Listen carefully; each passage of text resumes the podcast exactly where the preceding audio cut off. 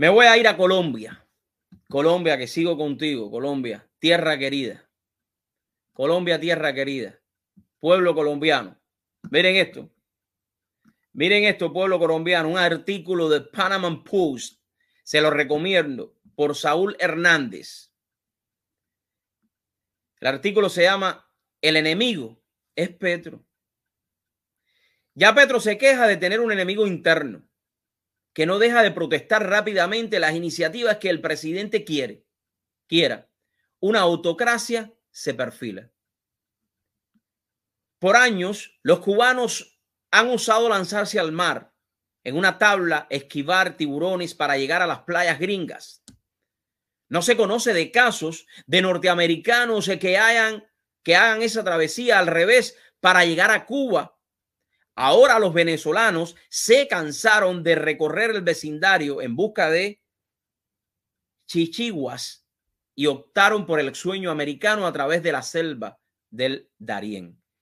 La peligrosa selva que nos separa de Panamá, como estará de mal Venezuela, que prefieren morir en el intento, que mueren sus niños, que mueran la familia. Gustavo Petro está haciendo todo lo necesario para seguir el camino de Venezuela, para que los colombianos seamos en breve lo que, los que huyamos por esa selva inhóspita en busca de condiciones de vida que no supimos defender. Lo advertimos. En poco más de dos meses, este gobierno ha sembrado tan alto el grado de incertidumbre que ha provocado el congelamiento de las inversiones en todos los sectores y ha espantado los capitales como nadie lo había hecho nunca antes, no solo con proyectos como el de la reforma tributaria, sino con polémicos anuncios suyos o de sus ministras, que el ministro de Hacienda, José Antonio Ocampo, le ha tocado correr a desmentir. Prácticamente no hay un día, déjame cerrar esto aquí para que no me interrumpan. Déjame cerrar esto un momentito. Prácticamente no hay un día que algún gremio de la producción no salga a decir que la reforma tributaria le afecta, generando graves secuelas para el país. No hay sector que le considere neutra ni, ni que decir positiva. Es una reforma que afecta a los más pobres de manera directa e indirecta. Los impuestos saludables incrementarían un 20%. El precio de los alimentos y la tributaria en general aumentaría el costo de una vida hasta el 4%. Ni hablar de, los, de la afectación generada por el desempleo que va a ocasionar. La deriva que va tomando este gobierno ya preocupa hasta a quienes apoyaron su elección. ¿Pero para qué la apoyaron? Pero es que ustedes piensan que los socialistas y los comunistas, que los exguerrilleros tienen cerebro. Usted no piensa que esta gente lo que quiere es destruir a Colombia. ¿O cómo yo se los tengo que decir a ustedes? ¿De qué manera usted quiere que yo te lo explique? Así lo ha dejado ver Rudolf Hams y Salomón Kalmanovisk o Jorge Enrique Robledo, que hace años fuera íntimo amigo del jamón no, Jampón presidente, Robledo le ha enviado un derecho de petición a la ministra Minas, Irene Vélez, para que explique por qué no se hará más exploración y explotación de gas y petróleo, haciéndole un gravísimo daño al país.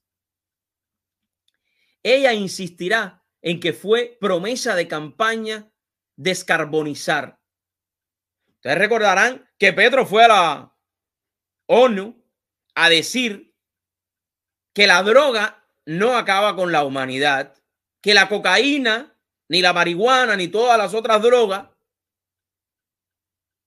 acaban con la humanidad. Pero el petróleo sí. Sí, eso sí. No sé de qué parte de la frase no han entendido. Claro que también fue promesa de campaña construir un tren de Buenaventura a Barranquilla. Pero la ministra de Minas dijo que ya no se habría, no se haría por haberse aprobado el tratado de Escazú. Es decir, se hace y se deshace lo que al mandamás le dé la gana. Un estado totalitario. Ya Petro se está cansando del disfraz de oveja que ha intentado vestir y está mostrando las uñitas. Ya se queja de tener un enemigo interno que no deja prosperar rápidamente las iniciativas que el presidente quiera. Como si su voluntad bastara para ejecutar reformas, un enemigo que podría ser un ministro de Hacienda que no le haga la que no le agacha la cabeza, ojalá no se aburra o una normativa que no se pueda saltar a la torera que le estorba. Pero ya no le basta con tener un Congreso arrodillado en resbalosa mermelada que todo se lo pupitrea con urgencia. Ni los más de 1.390 días que le restan en el poder. Ya se, queda del, ya se queja del poco tiempo que le queda. Ya deja entrever que cambiaría la constitución para ampliar el periodo, de darle poderes despóticos para implementar cuanta idea absurda se le pase por la cabeza. Controles de cambiarios, impuestos a los capitales golondrina, control de precios a los productos de la canasta familiar, tocará separar cupo en las lanchas que salen de Necoli. No hay duda, el timón de Colombia tenemos, no hay duda, al timón de Colombia tenemos un enemigo interno. Y ese enemigo se llama el ex guerrillero Petro. Ahí se los dejo. Lean el artículo. Excelente. El enemigo. Petro, el enemigo eres tú.